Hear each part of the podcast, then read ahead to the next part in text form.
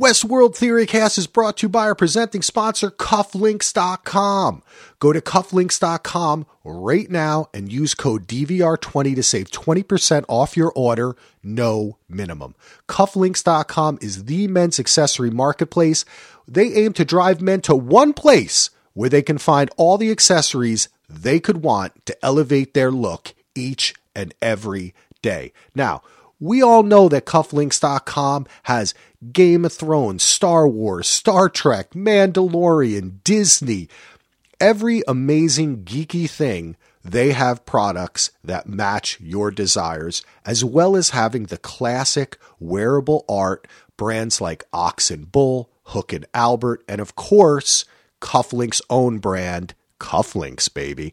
So head over to cufflinks.com today. We wish you and your family well. Have a great day. Enjoy the show. Welcome back to the Westworld Theory Cast. Today we're going to be talking about Westworld Season 3, Episode 1, Parce Domine, which is actually a Roman Catholic chant meaning, Spare, Lord, spare your people, be not angry with us forever. This episode was directed by Jonah Nolan and written by Lisa Joy and Jonah Nolan. Wow, it has been a while. Two years, a while. My name, of course, is Axel, and my co host today and every Monday, I'm so excited. We've already been chatting it up. It's Ken. How are you, Ken? I am so good. And for all you Latin scholars out there, if we um, didn't get the title of that episode right, sorry, but uh, it's been a long time since I was in Latin class, probably like second grade or something. Um, I'm glad to be here. I'm glad to be talking to you. I'm glad to be talking about Westworld. Um, I can't believe it's been such a long time since we got new episodes, but I'm rolling up my sleeves and upgrading my AI, and I'm ready to talk about this. Yeah, this is exciting. So, now, Westworld Theorycast, we've been around for uh, what? I guess now it's four years or so since the very beginning of Westworld, and Heath and I started this show. Then Tim and I were doing it. Brett came on board. Justin's been a big part of it. But this season, we've got like seven people podcasting. So I'm going to break it down for you. Ken and I are going to be coming to you every Monday. We record Monday morning. I'll release it in the afternoon. On Wednesday, Jenny and Brett are going to join me and we're going to chat a little deeper dive, more re-watches in, and we're going to also have the advantage of Jenny's notes. And those of you who listen to Big Little Lies, that's Jenny from Big Little Lies. Now on Friday, we got the cleanup techs, okay? We got Tim is back, Gina who is podcasting with us on Podcast Winterfell, as well as she podcasted on Handmaid's Tale. And Andy, who, if you've uh, been listening to this network, you've heard him do a bunch of different shows, and he's also been on Podcast Winterfell. So Gina, Tim, and Andy on Friday. Three shows a week. Also, I'm going to be doing some initial reactions with Justin and Hacks Dogma and In Deep Geek. That's Robert as well. Hopefully, little pre shows on Sunday. So basically, you have a lot to choose from. I'm going to put the people in the title and you listen to all of us, or maybe you have some favorites. Who knows? I know my favorite. It's Ken. We've never even really talked about Westworld before, Ken. We did Veronica Mars. Yeah. And we've done podcast Winterfell, Game of Thrones, but yeah. I don't even know how you feel about this show, except that I know you love it. I do love it. In fact, it's quickly after because I just I know you just did a rewatch. I just did a rewatch binge where I rewatched seasons one and two sort of back to back over the last three or four days, and I don't know. It's quickly becoming. Can I say top five? It may be in my top five of all time at this point. Um, and based on the strength of last night's premiere and kind of the totally new direction that the show is going in in some ways, it really has rocketed to the top. Um, I don't quite I don't quite know if it's in my top five, but it's close if it's not. Um, I love this show. Uh, hard science fiction is really one of my wheelhouses, and uh, Lost dabbled in hard science fiction. Of course, you had the Twilight Zone back in the 60s, late 50s. with with some classic hard science fiction episodes. Um, but this is just a plethora of hard science fiction. It just it, it, it sweats it out of its pores. It's just like raining hard science fiction. And rewatching some of the episodes, some of which I hadn't seen in years, um, it just reminded me how dense the episodes are, the writing, how many things are all happening at the same time, how many ha- um, timelines are going on, uh, and just like the implications of what the characters sit around and talk about. Humanity, identity, um, free will versus um, um, destiny? Are you locked in? Are you a puppet? Um, can you really change your life? Like these are really big questions that they're asking by telling the story of these androids at a theme park, um, and it's great. Yeah, wow, I love it. I mean, I agree with everything you said. And yeah, I would say that The Expanse and Westworld are the, on right now and both probably the two best hard sci-fi shows that ever were because sci-fi has a lot of times been taken in either a fantastical way or a more light actiony comedic way you know like buck rogers and stuff yeah. like that so the they t- these shows take it really seriously. This is just the world that people live in. And um, I should remind everyone we're part of the DVR Podcast Network. Check us out, dvrpodcast.com. We're doing Better Call Saul. There I did the shill. But continuing with Westworld, what you talked a little bit about the change here, and there definitely is a change. And on the off season, um, I did a couple shows with Justin and Hacks, and we went over some trailers and we talked a little bit about the the rumors that were out there that they were going to kind of take the puzzle element out of the narrative, even though they were going to maintain the mythology. That nothing was going to change. Everything we saw in season one and two happened, but it's just the tone and the way they tell the story was going to become a little cleaner. And from the first episode, we see that, right? Like, I don't think that anyone is theorizing that Bernard is actually 20 years in the future, right? Right. And Aaron Paul is in 1984 or something like no, that these things are happening happening concurrently. They also go to more lengths to say things like the date or how long it's been since events occurred. You know yeah. what I mean? Like it's been three months. We know that now. They say yeah. it in like almost each one of the three kind of places we're at. They mention that, or we see a newspaper article. So yeah. they're giving the audience more of a leash and guiding us and and adding a little bit more of the action set pieces. I mean, the opening with Dolores is almost it's almost like 13 minutes long. That yeah. was pretty long. Yes. You know, and that was basically a big action set piece.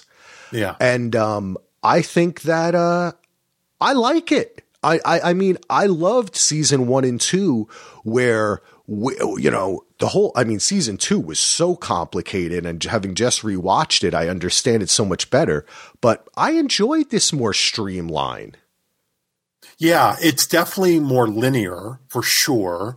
And you're right about the timelines, though I would think that the sequence with Jerry, the guy, the dead, the now dead guy in the pool, I I would think that happened soon after the events on I agree the island. With you. Yeah, I think because he yeah. because because he was reading the headline and he was reacting to it as if it had just happened. And Good point. He was still scrambling about his stock, you know, um, losses.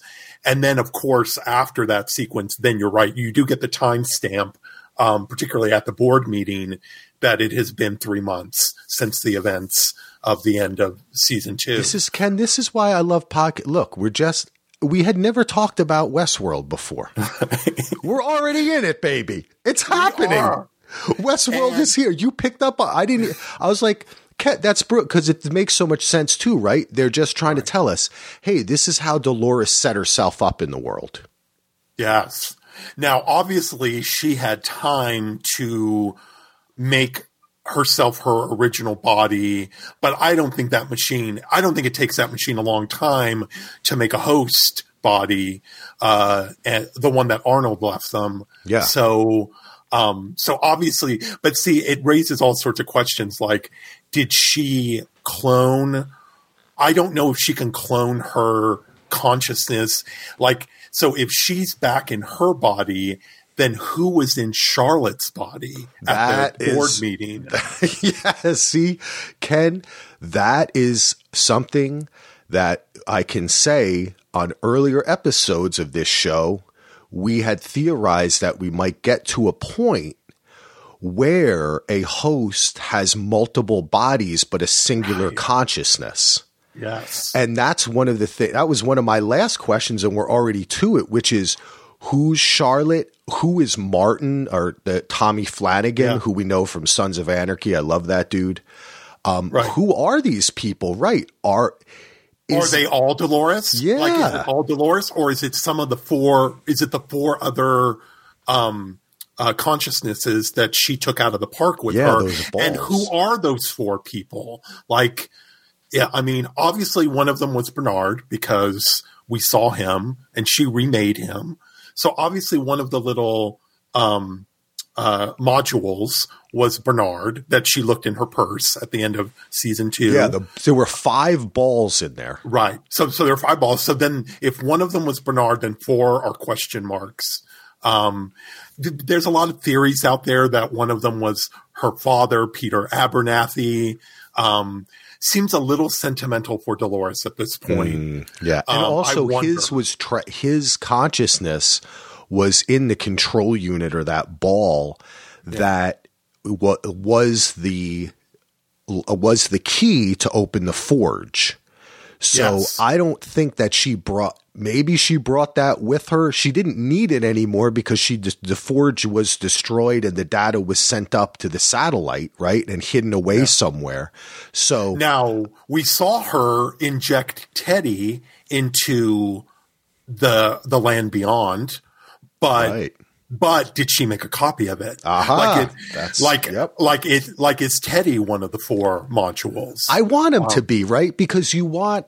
I like that idea, Ken, because it provides a connection to what has happened before on the show, and the way that he killed himself because of the way she turned him into, like, injected Wyatt into him and changed him was really heartbreaking. And I think that it would be good to have some sort of conclusion to that. But I love your first idea, which is that she has the capability to have multiple consciousnesses. But then it begs the question is how far away can they communicate with each other? You know what I mean? Like things like that, because there was the whisper net that existed within the park. That's how Clementine was able to poison everyone's mind through the virus, Right. which they came up with because Maeve took control of that and used it against the ninjas and right? So wow we're getting into oh man i'm talking westworld. I'm getting i'm so excited. All right. Let's talk a little bit let, let's kind of let's let's uh let's bring it back. Okay. and do we both agree that we like i didn't i didn't feel like this show was any dumber at all I felt like it was still very smart. You had to pay attention to what was happening, um, but it just didn't have the crazy where things happening. So basically, I love this episode. I love the episode too. Tonally, tonally, it was also different. It was quieter. Um, a lot of the stuff with Caleb, particularly, was like character study, like independent movie character study Yes. stuff. Yep. Um, so like it could have been a Sundance movie of like a guy facing hard luck in his life. Um, and, uh, and Aaron Paul is a welcome addition to Wells, to the Westworld family.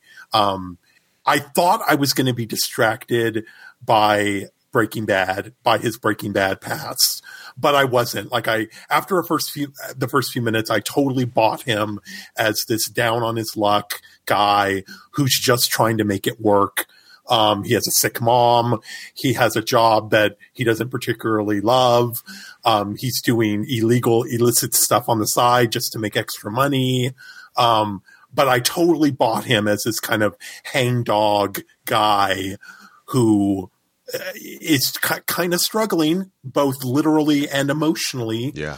Um, and um, he seems a little tortured and damaged, just so he'll fit right in to Westworld, right? so. That's you know he is really empathetic yeah. and likable. I really I was surprised. I was so used to Westworld introducing us to characters, and then a scene later you know, they're raping a woman or killing someone or do you know what I mean? Like just yeah. this is a violent show. These violent delights, you know?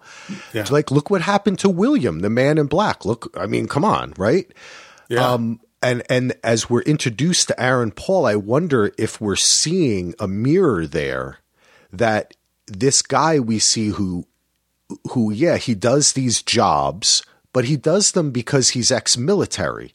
He doesn't yeah. do them because he's a bad guy, right? He does right. them because he's a man who can do a job like that and he's been trained to do jobs like that. But he still takes care of his mom. He's yeah. trying to work through the pain and loss that he has of especially his best friend. Yeah. Uh, his army buddy. And let me ask, how soon did it occur to you that he was talking to a computer program that that's what was calling him on the phone? Not until the very end, which I thought was a great payoff for me emotionally, and then it sort of capped and it made me see it did the thing that way that Westworld is really good at, which there's often a scene near the end of an episode or near the end of a season that makes you want to go back and watch the entire season again or the entire episode again. And this was that was one of those moments for me for because when I realized it, it made me want to go back and rewatch the episode again right then and there, which is great. Yeah, that's gr- I wish that it had um kind of fooled me, but I think by the third time or even second time that they he called him. And even in the initial call I I got this feeling that this guy, or maybe they did, they were doing those little flashbacks to wherever they yeah. were. Some of the, it was mix of flashbacks. Some of them, they were in army fatigues and it looked, and then others, you could tell it was the actual robbery that went wrong and ended in, what's his name? Kid Cudi is the actor's yeah. name. Um, is it Francis? Uh, yeah, France, exact. Francis yeah. that ended up for, with Francis dead. They cut. Well, there was. Go ahead. There was one flashback when they were in military fatigues yeah. where I saw a Russian sign in the oh, background. Okay. So obviously there was some sort of military thing that they were doing maybe in Russia, um, which is interesting. Um, yeah, because we yeah. don't know about what now. There has been stuff released online, some little videos and a kind of almost like an ARG, like an alternate reality game that's taking place online. I think they're releasing information about Incite and all that, and it may give some clues to. Um, I think Justin and I talked about this to that there was some sort of fight with the Russians or some sort of Russian neo Russian revolution that happens so yeah. there's a whole different history of the world we're contending with. And I mean, that's the outside world that we didn't see for two years of Westworld. We're now learning all about it. Yeah. And the other great thing about the Caleb character is that through him, in a kind of a meta point of view, we got introduced to the world. Um, we got to see him at work working with an AI. We got to see him using the app, uh, kind of like the, the crime Uber. mm-hmm. to like pick to like a la carte, and it's called RICO. And if you know called, the RICO laws are where that's what they use against like Tony Soprano and the mafia. Like yeah. anything you make from your bad intentions, the government can take anything from illegal activity. That's the RICO rule. Yeah. Yeah, so it's a great name for the app, yeah, considering like that. Oh, go ahead.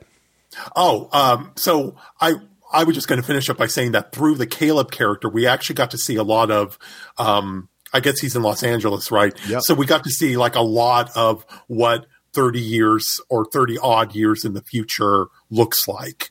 Um, we got to see a lot of the technology. We got to see a lot of just like what the day to day walking around world looks like through Kim, which was great. Yeah, that was. That is cool. Um, oh, I think I thought we were coming to the same on the RICO thing, which is like so if the RICO rule is that the government can take from a criminal anything that they gain, it's kind of interesting that the app is called RICO, like the criminal is taking from the world, right? Anything Oh, that the really world has stolen from them Yeah, yeah, yeah, yeah. because in effect we a lot of his journey he's trying to get a job he's wearing a suit he's trying to be on the up and up Yeah. but they don't want him he's ex-military right like maybe we're going to find out that this is like a kind of a vietnam type situation right yeah. um, or he's damaged or he doesn't have his implant turned on. He mentioned that.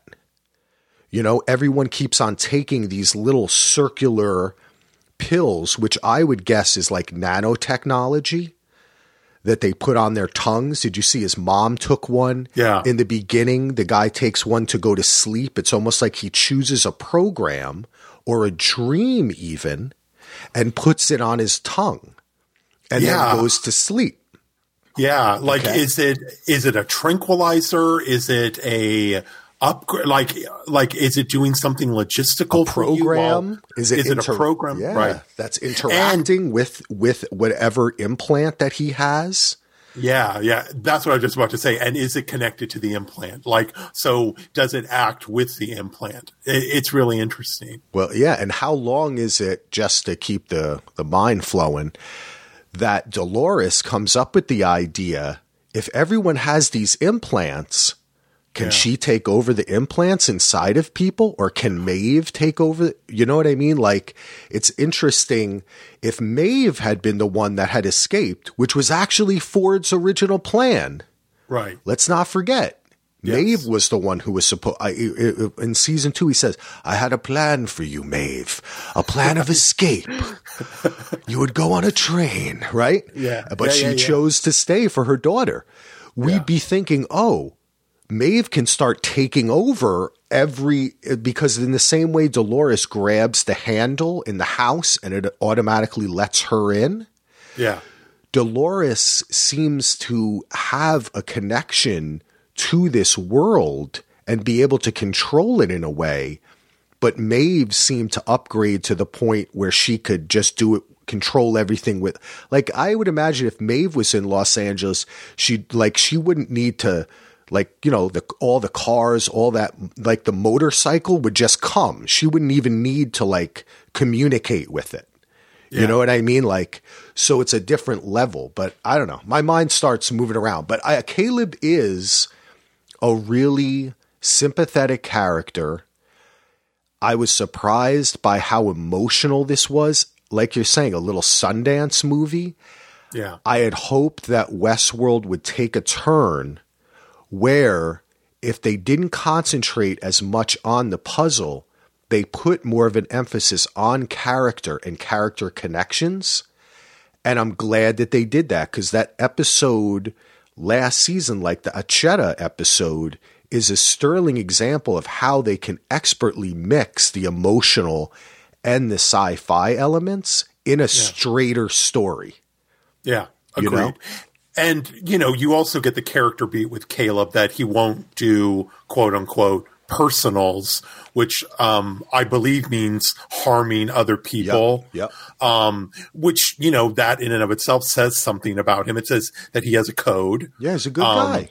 that he's a good guy. Like, I mean, he's not unlike Teddy from seasons one and two. And, Mm. and, and also she falls into his arms at the end of the episode the same way she fell into William's arms. Um, That's in season yeah, one. Yeah, that's what I wonder. Ken, is Caleb Teddy? Is he William or is he Caleb?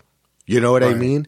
Are, Right. are, what are we going to discover about him? Because there's the meta elements that we've lost basically our two male leads. Yeah. Teddy and William were the two male leads for the first two seasons. So that's the place that Aaron Paul is taking production wise.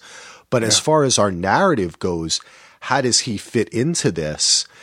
He is also they they through his narration, which is really kind of his phone calls, we hear him talking about a yearning to connect with something, right? To yeah. find his path. And that was so much of what William and Teddy talked about as characters as well, right? Teddy was yeah. always like, someday, Dolores, someday. In that gravelly voice that he would try to take on. Goes, that someday is today, Teddy. We got to kill everybody. um, yeah, it's really interesting to see, like, I mean, because the other thing is this story is all about loops little loops, big loops. Like, is Dolores in a loop where she's going to meet the same kind of guy all yep, the time? Yep. Like the William, the, the young William, the Teddy. Is she going to have the same effect on Caleb that she had on those two gentlemen? Um, you know, so, or can you break the loop? Is that the end of the story? Is these characters learning how to get out of the loops that they're in? Um, that's it's something. Yeah, that's, it's something I, interesting to think about. It, it totally is, and that that was so. It makes me immediately hear the music, do do do do, and the train, hoo hoo, right? And we right. see Teddy riding in, and this is the right. Even though she's outside of the park, when we look at this ele- uh, look at this episode, there's elements of the park. The little kind of robbery thing that happens is reminiscent of the whole robbery we see in show that's repeated in Shogun World at the bar, right? Yeah. It's like it's a whole kind of set piece that happens when really it's kind of a MacGuffin. Um, yeah. Let's talk a little bit about that because when we when Caleb gets involved and meets Dolores, it's because of her posing as this different person, Laura Espin. Yeah. And getting ingratiating herself with Liam Dempsey Jr., who is yeah. the CEO of Incite. Um, I guess, do you want to talk? Uh, I guess my first question to you is because we, I kind of have the rest of it figured out is we go on this elaborate thing. She is found out, right? Yeah. She's or or it's highly suspected or Martin has been fo- tra- tracking her phone and he sees something is going on. They take her and they follow through with the information that they find on her phone. Am I correct about that? Yeah. Yep. And that is that she is having multiple deliveries happen at this one spot. One of those deliveries is Caleb. Another, we see another delivery guy, but then he just drops off whatever he is and he walks away. Yeah. They take this delivery to then meet up with a secondary person that she has communicated with on her phone. Is that correct? Yes. Yep. And it's at that spot where we find that that person is actually a copy of right. of uh, Martin. Of Martin, but we yeah. don't see it initially. He sees it, and that's why the whole gunfight erupts, right? Yeah. Uh, at first, I thought it was actually Carl from season two, the security guy. Yeah. That was in there. I thought they were kind of throwing us with something weird there. But um, basically, my point is this Did this seem like an elaborate setup to you? Because it it just didn't. It seemed like there this was, she wanted to get caught to bring them out there so she could switch out the Martins because she already made the Martin. I think the details happened different. Or here's my theory: I think the details happened differently than she thought. Uh, but I think it was always her plan, obviously, to exchange the Martins so that she could have a mole at Incite.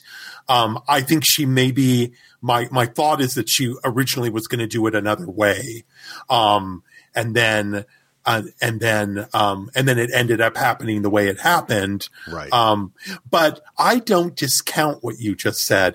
Did Dolores lay out digital breadcrumbs for them to follow on her phone and then set a trap? Like I don't discount that that's a po- that strong possibility. So you could be onto something.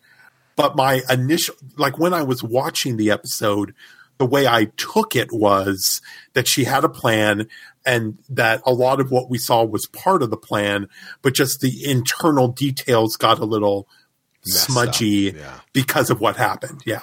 See, I was because there is a old French movie that I cannot remember the name of where there is a setup heist and and what they actually what they're actually stealing is the antidote to something that it, that the uh, person involved knows the other person is going to knock them out.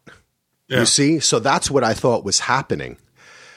That Dolores was getting something delivered when he keeps on injecting the drugs in her, Yeah. that that actually helped her. Yes. That well, I mean, that seemed to be the case. I mean, they obviously didn't have the effect on her that they would have had had they been pumped into a quote unquote normal human being. Um, so, but did they have an accelerating effect on her? Like, well, I I don't know. Taking a little break from this show to remind you again of our amazing presenting sponsor, cufflinks.com. They've been with us for over a year. and We're so proud to have them. So go out and support them. If you're a listener to any of our podcasts, take a moment right now, type in cufflinks.com slash DVR into that old web browser, and you will arrive and you will be amazed, happy, surprised at the amazing products that cufflinks.com has. You might think to yourself, hey, I don't have an, formal event coming up. You know, I'm not into cufflinks. But guess what? They have a lot more than that. Actually, I'm wearing a pair of Star Wars socks that they sent me. Cufflinks.com is where it's at. Go to cufflinks.com slash DVR today. Hey, everybody, I've got an exciting announcement. Our very own Heath Centazzo, aka Heath Solo, who you know is a great actor, has been writing a screenplay and is now producing his first feature film, The Star City Murders. A team of detectives are tracking down a serial killer, but his methods are like nothing law enforcement has ever seen. It's a race against time before more victims are claimed. The Star City Murders. You can be a big part of this project and become a backer. Just go to cefilms.com for all the information on the film and how to donate, or go to kickstarter.com and search the Star City Murders. And also, if you look in the show notes or at dvrpodcast.com, all the links are there for you. There are many great rewards for donating, including a tier where you get an exclusive behind the scene podcast hosted by me, Axel Foley. That's right. So let's help get Solo make this movie, all right? Go out there and donate $5, $10, whatever you can give. Let's make sure that Solo gets this done. And also, all the Patreon funds coming to DVR podcast are going to this Kickstarter because we believe in Solo. This is going to be an awesome movie and we want to be a part of it. So head on over to CE Films today. The Star City Murders, baby. Let's find the killer. Yeah, it's all very interesting. I'm not sure. I like what you said, which is that there was a plan, it didn't go right. And then that's how kind of Caleb entered, right? Yeah. That Yeah. he was like Ford would say, the unknown. The the surprise that that enters into things that changes the loop in some way. Um, or I did have to say this is Westworld. Is is he part of the plan? Right. Like that's what I was just thinking. Like someone, some, some other character said that, oh, the man in black would have said there are no coincidences. Yeah. There are no accidents. Yep. So was, was, was Caleb always going to meet Dolores? Like, was that always going to happen? Was he destined to meet her? And it's interesting because part of the thing and the whole reason why Dolores is trying to get in with this um, Liam, I, I, keep on wanting to say Liam Gallagher, but that's not Liam Gallagher, but Liam Dempsey Jr., who's played by John Gallagher. Good, I like this actor, is yeah. because this company Incite created this AI thing called the Rehoboam. Is that how you pronounce uh, it? Uh, Rehoboam. Rehoboam. Okay. Yeah. Rehoboam. And it's like an AI and there's a video actually, and I could I'll put it in the show notes for those of you if you want to watch. You could just look it up on YouTube, where the father Liam Dempsey Senior, who we find out has been killed now, right? S- since right. this video has been made. Am I right about that? They do say that, yeah. right? Yeah, yeah, yeah. Um, and this is like watching everyone. It's some sort of AI algorithm um, that human beings sign up for this program and it'll like make your life better. You know, it's like right. It's it's like a life planner, yeah. but like more intense. Like it charts your life for you. It tells you what thing you should do, maybe what thing you shouldn't do. I also wonder is Incite connected to the implants? Um, they must be because maybe that's how Rehoboam works. It's through the implants. Um, are they also connected to the little circular things that people are taking? Like, how much is Incite involved in people's day to day lives? Yeah, like that's we, it's really interesting. Um, yeah. And what is Dolores's interest besides the obvious? What is her interest in Incite? Because even her assassination of Jerry at the beginning of the episode had something to do with Incite. Um, I mean, that was one of the reasons why she killed him. She killed him for multiple reasons. Turned out he raped her um, when he was in Westworld. So there was a, a personal aspect to her wanting to kill Jerry, but it really had to do with stealing his money, but also acquiring his stock of Incite. Um, and now she's schmoozing with the son of the deceased co-founder of Incite. She's replaced the security head of Incite um, and she now has a name, right? Serac. She has the name of the other co-founder, the programmer, right? This is like right. it, it, reminded me a little bit of the Matrix, you know, yeah. um, like who is the the virus, the programmer.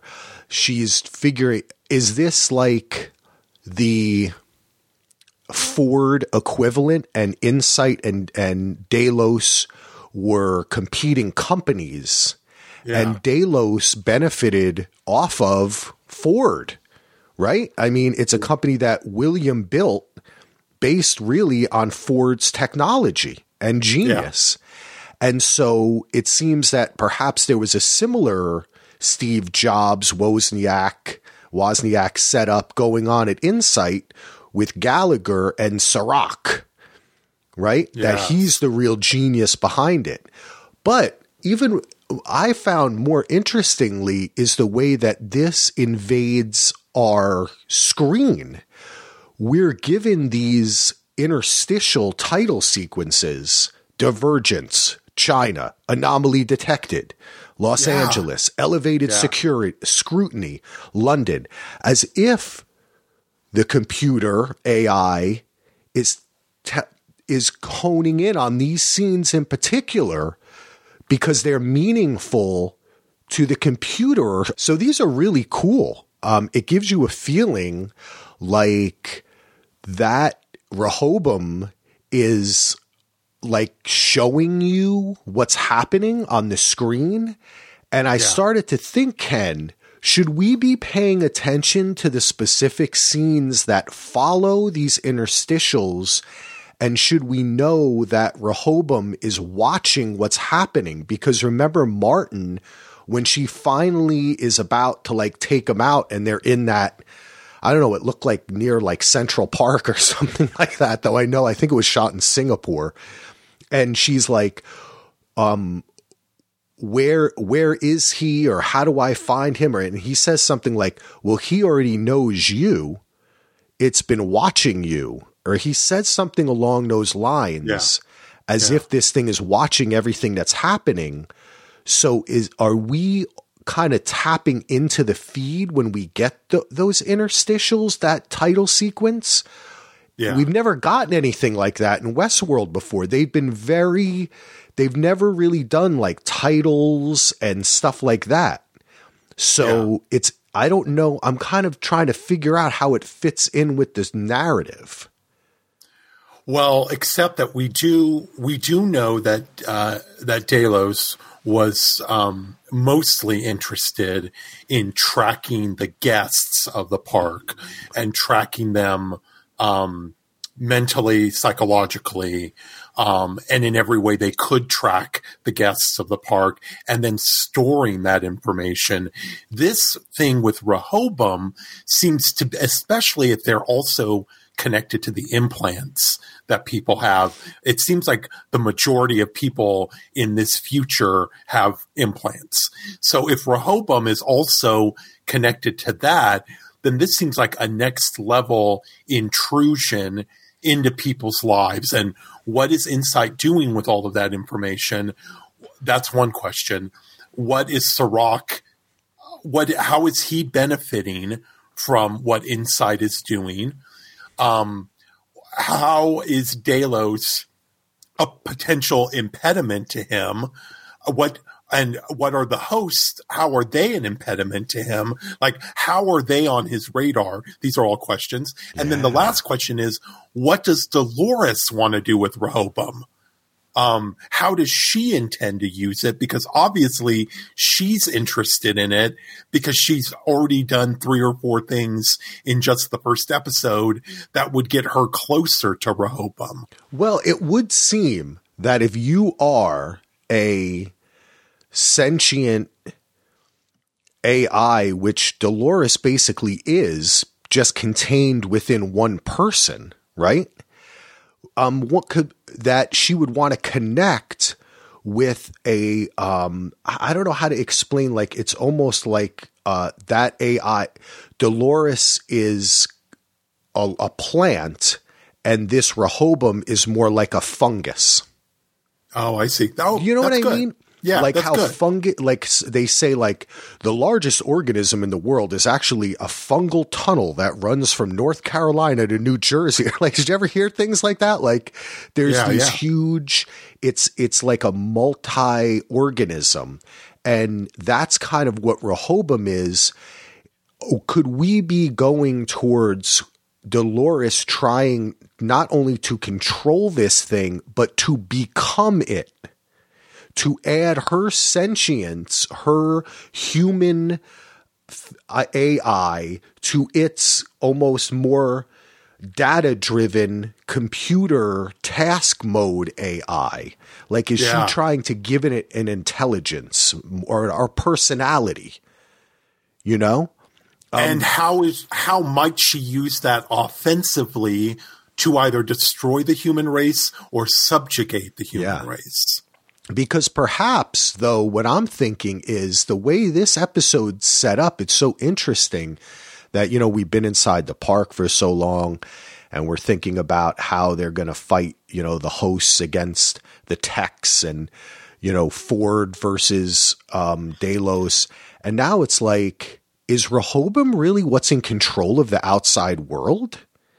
Has De- has dolores kind of discovered oh, she thought that she was going to become that, but actually she already has this enemy that she didn't, this other enemy she didn't even know about. So it's interesting the way she wants to, does she want to control it or does she want to kind of meld with it is my big question. And then the other thing I think about kind of a big, big picture thing is it's a really interesting hard science fiction commentary on the human race to tell a story where things have happened, wars, disasters, and now the population is relying on technology like Rehoboam. And it's a really interesting commentary on our present day uh, relationship with technology. Um, how much are we relying on it? How much are we letting it do things that we should be doing ourselves? Um, so it's a really interesting kind of hard science fictiony commentary on that whole part of it too. Yeah. Well, okay, let's let's let's keep it moving a little bit here and I Okay. wanted to talk about Hale. We really only Oh, yeah. see one kind of scene with her when Yeah. she's meeting with the board. Yeah. And this was pretty interesting. This it was quick, but it was it was a kind of an interesting meeting. We get a little bit of factoids about her, you know, someone's who died and made her CEO, you know, like that kind of thing. right. Which says to me not only okay, they're talking about either you know Ford or William because he seems to be the one who's missing from this board, right? Yeah. Um, Uh, but also we never i always had the question of how did like a 20 something year old woman become the chairman of the board of Delos. Like, how did this happen? Yeah. Like, is she, I always suspected that she already had changed her body, that she was like an old lady who moved into like a younger body. So I just, I think that there's more to Hale than we know. Now, we know, of course, she's dead and she's been, somebody's in her body. But I, I just wanted to bring that up that I think that there's still something deeper there that we never really found out about her. Those are all you're like blowing my mind. Those are all really interesting questions, some of which I hadn't even thought of until this moment. And now it makes me want to like go back and watch her scenes in season two again and like her introduction scenes. And because you're right, she's very young. Um, and she, and when they introduced her in season two, she was already had a position of great prominence Yeah. within the company.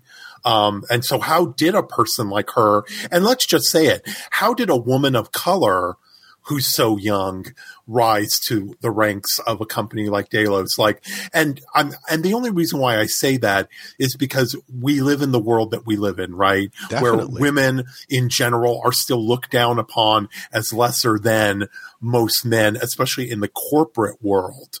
So, so then she's a woman, but on top of that, she's a woman of color. So I would love to know Charlotte's backstory. Like, how did she grow up? Where did she grow up? Who were her parents? Like, those are all really interesting questions. Yeah, because we don't know about how this that world is different from our world in that respect, right? Yeah. yeah. Um, there did seem to be at least one other woman on the board, but it did seem to be mostly comprised of men. yeah. Though of different nationalities, I would have to go back and look at it deeper. Um, I do think that they're presenting more of a multicultural, worldwide based society at this point in the future Yeah. but we still don't know what the racial and ethnic or gender dynamics are. Though we do know that enough to know that in the Park of Westworld, the gender dynamics are definitely not favoring women, No. right? So that hasn't changed. So at all. Um, it's interesting. You're right. That should be something that we're looking at in the outside world as well, because that's a part of the world. Let me ask you a question. Okay. Okay. So we're still on the board meeting. Is there any reason why, if the secret board member who wasn't there, if that wasn't William, why they wouldn't have just said his name? And then it, is it, is there a possibility that that board member is someone else then? I think What you're your right. I think you hit upon something there because I think that sh- that Charlotte is taking William's place and that Yeah. other board member is probably someone different. Like Yep, he's I been he's been declared dead or he's not th- or something because we don't know what happened to him. We last saw him in that crazy stinger where we think he's a host with his host daughter. Remember at the end of season Yeah. two? Yes. But yes. we didn't see him in this episode, and there's not really a mention of him. And if there's a secret quote unquote board member, who is it? And do we know them? Yeah. Um, that's really interesting. And why make such a big deal of having a secret board member? Like, it just, because I, thought if it was William, wouldn't they have just said William? Like, we know who William is. Um, so I agree with you. I think Charlotte was standing in for William, and then that absent secret board member is someone else entirely. Yeah, because as far as they know, I mean, they know about, they all know about the secret project, right? Yeah. They're the board. Yeah. So William, if we if we look at the events of last that little stinger at the end of last season and speculate what happened to Delos, that's where William is. Yeah. He's involved. He's he's getting his fidelity tests right now, and they all know that. So they don't talk about. Maybe that's why they don't talk about it. Maybe that's. But I think you're right. I think that there's someone else here, and in in their stead, though, there's also an AI that decides things by algorithm, which obviously Dolores probably hacked. Yeah, obviously. Yeah, yeah, yeah. So that was kind of funny. But that's all we really get of Charlotte, though that was a cool I mean, let's not even Besides Oh, go ahead. Besides the question of like who's in Charlotte, Yes. which was like the big Uber question from her entire scene was like who's in there? Is it Dolores? Is it someone else? If it's someone else, then who is it? Like that's all really interesting. Um, I guess the only other person who was featured in last night's episode that we have not talked about is Bernard. Um, My favorite. Oh. Uh, are you a Oh, my Bernard God. fan? I know you. I are. am a big Bernard fan, and I was sad that he trimmed that bushy beard so soon. I wanted the bushy beard to stick around. Oh yeah, I know. You know what? I recently shaved too, Ken. I got to break it to you. Uh, heart, you you just broke my heart. Um, I'm a fan. I'm a fan of a big bushy beard, just in general. Um, and I like I will sometimes grow my beard out to be really bushy. Um, and so I was a big fan of of bushy bearded Bernard. Um, and and it was just interesting to like the writers of Westworld often um, surprised my expectations, and finding Bernard, I think he was in the Philippines, finding him working at a meat plant in the Philippines was sort of the last place I expected to pick up on his character. Yeah. In, um, and kind of leading a life where he's trying to stay under the radar because he's being blamed for the entire Westworld debacle. Like he's being treated like the evil mastermind of killing the board and all those humans and blah, blah, blah. So he's on the run. He's on the lam. Okay. So let me ask you a question. Was he checking himself or is there something else? Like, does he have a split personality? Like, what's going on with him? this is what I think. Um, there was such a big uh, theme that, or I should say, Ford said it outright.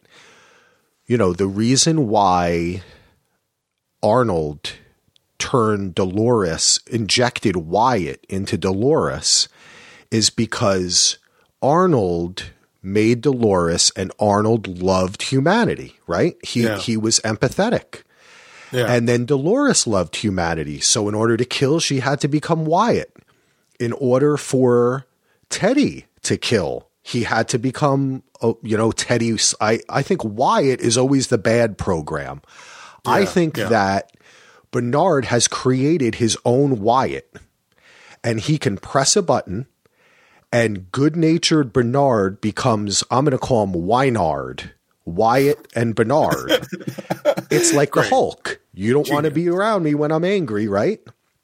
And he presses that button, and all of his internal numbers that we saw on the tripod at Westworld anger goes up, empathy goes down, right? yeah. and he and but there's a back door and that's the button and somehow there always has to be a part of his consciousness that's always awake even when he's winered in order to press the button. Yeah. so i do think that he created an alternate program and loaded it into himself. Or did Dolores create it? that is a good point because he seems to be petrified that he's communicating with dolores without his own knowledge Yes. Like we know that she rebuilt him when she got back to the real world that he may have been the first host that she created when she got back Yeah. um to Arnold's house. Um did she put in Bynard or Byatt or you know whatever? Did she put in evil Bernard to to help control him oh. or to or to give him to make him more the kind of host that she wants him to be.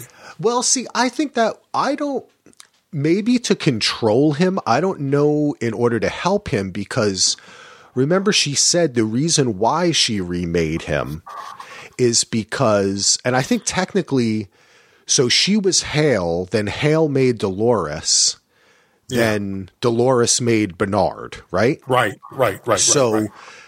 She, I think she said to him, if I was human, I would have let you die, but I know that I need you. We need to create this balance. Like I find a lot of Eastern philosophy in this show that yeah. she seeks a balance within herself from the outside Bernard is like the yin to her yang, right? And yeah. she needs that. So she creates him. To put that program inside of him would kind of defeat the purpose of freedom because so much of it was about choice. Yeah. You know, the way she let Maeve decide. Remember, she was going to kill Maeve. Yeah. And she said, I'll let you make your choice. You know, she originally, Dolores didn't want the people going into the forge. But eventually, you know, Bernard had to take her out in order to do it. But when she came back around, she didn't disturb that. She helped the yeah. plan go to its fruition. Actually, remember, right? She yeah, was yeah, the one who did it in the end. So I don't think she would do that to him. He's afraid of that, but I don't think she would do that to him um, but it begs the question of where her ethics lie now, right? It totally does. Like, where is she on her emotional journey? Like, like she's obviously a million miles away from uh, the rancher's daughter. Um, she's not that girl anymore either. Um, but where is she on the spectrum between the rancher's daughter and Wyatt? Like, where is she there? um, I don't know. And, and it's one of the things that I'm most interested in, like charting not only their kind of the, the complicated plot of the story, but this is also an emotional story. And, you, you know, you, you've mentioned it and a number of times how emotional this story can also be. Um, and part of the emotionality of the story is the characters. You know, we're emotionally invested in these hosts, particularly the hosts. Um, and um, and so it's really interesting to see what's going to happen to uh, Dolores, what's going to happen to Maeve, what's going to happen to Bernard. What I mean, is Teddy going to reemerge? So um, it's really interesting. Like, is she is she destined to be the Black Hat? Is is it more complicated than that? Is there an internal struggle? Um, it'll be really interesting to see what happens. Yeah, I think that is. And I think that's what Bernard's trying to figure out. You know, he, he, I mean, I was most interested coming into this season. Where's Bernard and what's he doing? And we find him pretending to be Armand Delgado, which is actually an anagram for damaged Arnold. It's so great. Way. Like Bernard Lowe's an anagram for Arnold Weber. Um, this show, I love that. Um, yeah. We we he's here, but he's not. He's on the run. He's yeah. not doing anything. They have. We don't know who pinned this all on him. It was was it Charlotte's? Was it Hale's idea to pin it all on him through Dolores? Was it Dolores's idea? Was it? Is that just the way it happened? Because right. that's a disadvantage. That Del- like there is a. I wonder if we're going to get little filling in the gaps of uh, flashbacks of what happened during this three months. Yeah. How did Arnold, how did Bernard put this program in himself? Why? Um, yeah. How, what happened with the what's going on with the board and what and Incite and all that you know because i'm kind of interested in we find out at the end bernard's going back to westworld you know after yeah, getting after. after getting found out and the fight scene there which is kind of cool you know, yeah. why are the guys staring at him? He's go- he wants to go back to Westworld, and I I like was I cheered. I thought that that was that was like lost to me. You know, like we yeah. have to go back. yes, yes. And, but then, but then it begs the question, just like it begged it in Lost. Like, why are what are you going to do when you get back? Is he looking for Ford? Um, is there something else specific that he's looking Maybe to do I, I back have on an the idea. island? I have an idea. I think that he realized that even in creating this, you know, this Barnard, Weinard character inside of him, he can't be like Dolores. I think he's going back to get Maeve. I think he wants to try to entice Maeve so she can call him Bernard. Um, I love when she says that. Um, Bernard. Uh, I, and I think they're going to team up because I just don't think like we were questioning so much of Dolores's is she the good guy, is she the bad guy? But when you think about Bernard, he just doesn't seem to have that. He's not that type of person. He's not a leader like that. That he's Yeah. going to spearhead. But I mean, he even when those guys were beating him up, he was even saying, kind of saying to them, like, "I need people to help me to stop her," you know. Yeah. And but he's not doing anything. So he needs someone else to help him. And I think that sure. the only person can be is Maeve. And then maybe we'll also get the Hemsworth brother uh, who comes in. Because remember, he's a host too. Yeah. And that's Yep. that I think that'd be interesting if if that's kind of his in. But then also I'm like, yeah, man, you're going back to Westworld and you're kind of like the most wanted man in the world for fucking up Westworld. you know, like Right, why are you going right. back there? So Yeah. Yeah. Yeah. Yeah. it, it it it excited me, but then the more I thought about it, I don't know. Why do you think? Uh, what do you, what are you thinking?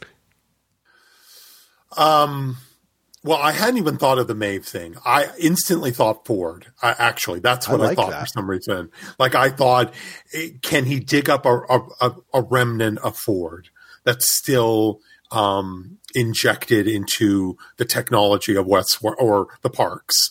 Um, so that's where my mind instantly went when I saw that he was going back to Westworld. I like to thought, reunite with right like reunite Right. arnold and ford together and kind of they Right. started this i do i like that idea you know what ken i like that a lot because if you think about it um really his um his cornerstone is not the dead son or anything it's ford yeah, right? That's the most important, that relationship to Ford and Dolores, in a sense, that kind of, they're like the triumvirate here. yeah, I've always seen, you know, because Maeve was really Ford's favorite and Yeah. Dolores was Arnold's favorite. And it, I remember that scene where uh, where Ford says that. I think a lot of people, when I'm hearing people talk about Westworld, they forget that Ford says it blatantly. He says, "Maeve, you are my child." yeah. you are the important thing to me. It's not Dolores. He has that really bad relationship with her. I mean, she killed him in the end, right? Like, he couldn't have his own daughter kill Yeah. him. That's interesting, No. isn't it? It is interesting. Like, Arnold had his daughter kill him, but Ford Yes. tells his daughter to escape.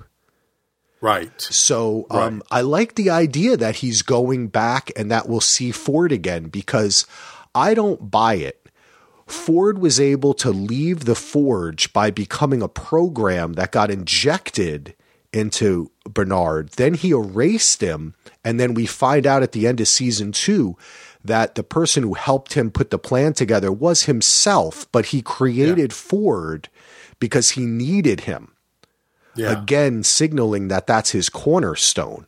So I like that idea a lot. Maybe maybe it'll be by accident or maybe it's Maeve and Ford, you know, but maybe maybe he'll reconnect with Ford, and Ford will instruct him to Ah. seek out Maeve. I like that. I like that because could um, be. that's that that's some interesting stuff. I do want to mention that. I want to say that meat plant was interesting because it was like there were cows, but there was also like fake meat growing off of the wall, like those like they were growing meat. It was gross, actually. it made me remember, it made me realize once and for all that I will never work at a meat plant. That will never happen. it reminded me of my uh my brother was a huge hot, he loved hot dogs when we were growing up. And then um, Boy Scouts, he went to a hot dog plant and he never ate another hot dog his entire life. And he's a vegetarian now. so don't work at a meat plant, especially one where they're growing meat off the side of a dirty, uh, a dirty tin wall or whatever it was. But um, Oh, my God. okay, let's let's end it, buddy. This is going so great, by the way. I'm so happy we're doing this podcast, brother. I just have to mention that. Um, let's talk about this stinger, Maeve. We get to see Maeve a little bit. What did you? She I- looks like she's fighting Nazis. May versus the Nazis. Great. Um, I did not think it was going to happen. I didn't think there would be another post credit scene. Um, I thought we would pick up with Maeve in episode two. So I was delighted that there was a post credit scene. I was delighted that, um, that it was Maeve. Um, I was delighted that we got to see War World, or at least a little bit of War World. Um, which is not easy to say, by the way. War World. It's not at all. No, it's a mouthful. Um, so, um, and like every good scene in Westworld, it made me want to ask a million questions. Like, has, how long has she been in the park? But it seemed like she just woke up. Like it seemed like she, like it seemed like the Maeve we know just woke up because she was in the middle of something, torturing a dude who knew her, and then she looked down at her hand, and her hand was all pulpy, as if she had been punching the hell out of them. Yep. But she didn't seem to know what was going on, and she seemed to be the Maeve that we have known and fallen in love with.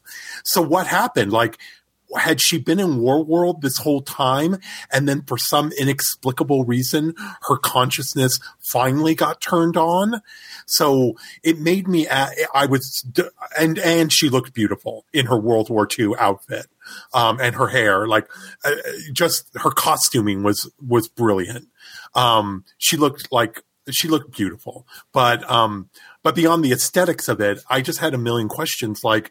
What? Why does it seem like she's just waking up, even though it seems like she's been in the world, this world, for a long time? Um, so I have a like I, per usual with Westworld. I loved it, but I have a, a million questions. I think that that's very astute. We picked up on the same thing. Perhaps, well, the last time we saw Maeve, we knew that Felix and Sylvester had been tasked with like figuring out which which hosts to bring back online and obviously Felix is going to take care of Maeve, you know. Yeah, yeah, Maybe they have somehow bifurcated her consciousness and tucked it away so uh, so she's not found, Oh, that's interesting. right? Yeah, Maybe Yeah. we're seeing her wake up after Bernard has gotten back to Westworld and somehow woke her up. Interesting. Um, More interesting. or because there has to be the reason why I say that is it's three months later. Westworld still seems to be in operation based on the uh, conversation that the board had, Yeah, but it's still in Delos seems to be in somewhat of a shambles. Yeah, So I would suppose that just like any good capitalist venture, they want to get up and running just as soon as possible and offer discount rates to those who have never been able to afford the experience of Westworld. And guess what? We also have a brand new park called War World. So, you know, how soon after is this? Perhaps this is literally, perhaps Maeve was just sitting on a shelf and deactivated, you know? Um, and then they had to turn her on in some way, you know? I'm not quite sure. It's really interesting, but it gives us, again, though we are in a straight timeline, this three month gap still does provide enough questions for us to get a little bit of some flashback fill ins or to find out information that changes the nature of what we think we're watching, which I still find exciting, especially in terms of Westworld's crazy narrative style. I think with Westworld, you always have to ask to some degree, when is it in addition to what is it? Yep. Um, and the, the, the thing that makes me think that the Maeve thing may be out of time is because it was a post credit scene. So not connected to the episode proper. True. Um, and so it makes me think what timeline did that scene take place in? Did it take place not long after the events of season two? Um, so is it further up in the three month gap? Um, or is it like while all of these other things are happening um, in Los Angeles? Um, it'll be interesting to see like where not only what's going on with Maeve, but when is it going on with yeah. Maeve? See, there's still some questions here in Westworld, baby. Yeah. All right, man. Well, I just wanted to mention one last thing because I'm looking through my notes. I just wanted to give a shout out. Now, I don't know, are you a football? You are a football fan, right? Oh, yeah, huge football fan. So you recognize that's Marshawn Lynch? Oh, yeah, I did. I love it. and I loved, you know, there one of the things I love about Westworld, especially this season, since we're seeing the real world, quote unquote, um, is the subtlety of the technology. His, the T-shirt he was wearing was awesome, um, and the technology of the T-shirt that he was wearing, angry, happy, yeah, that was great, and right. it changed as accordingly.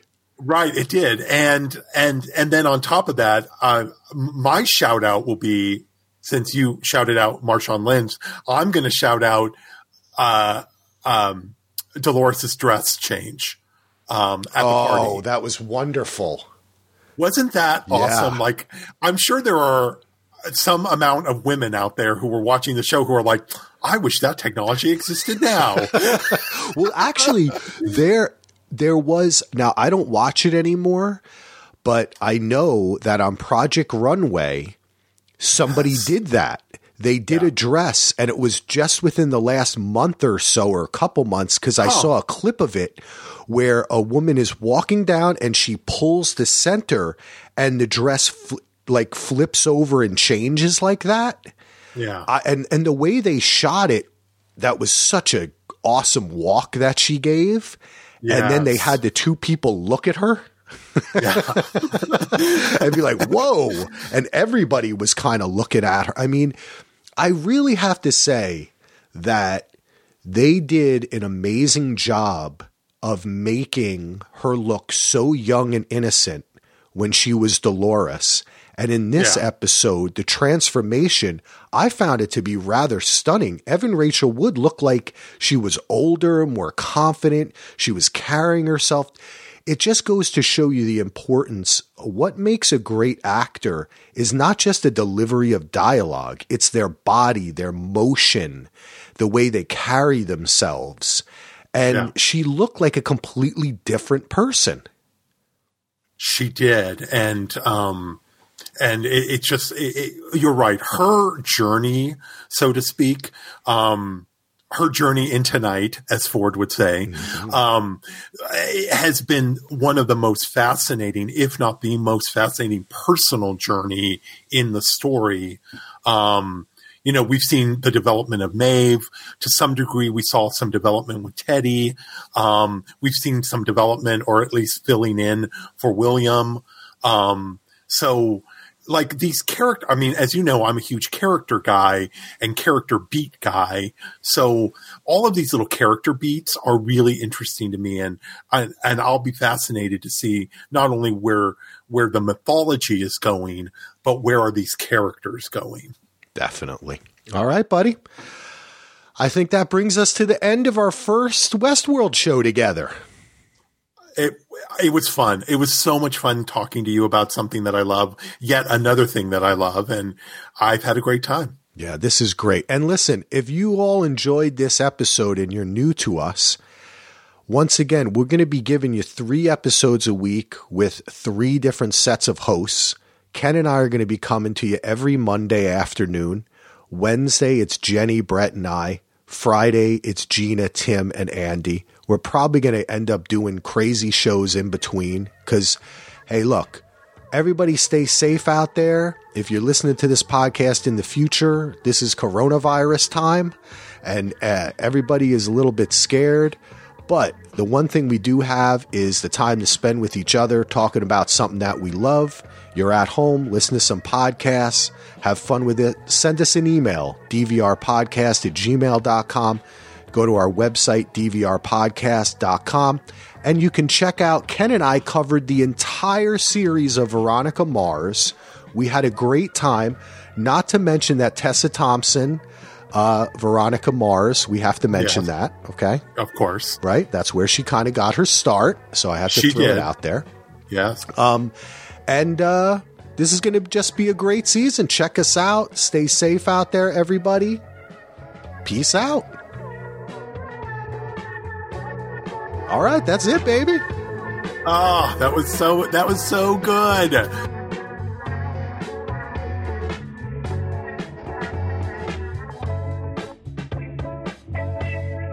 It's time for a theory cast, one that you will enjoy. It's the Westworld Theory Cast. The Westworld Theory Cast.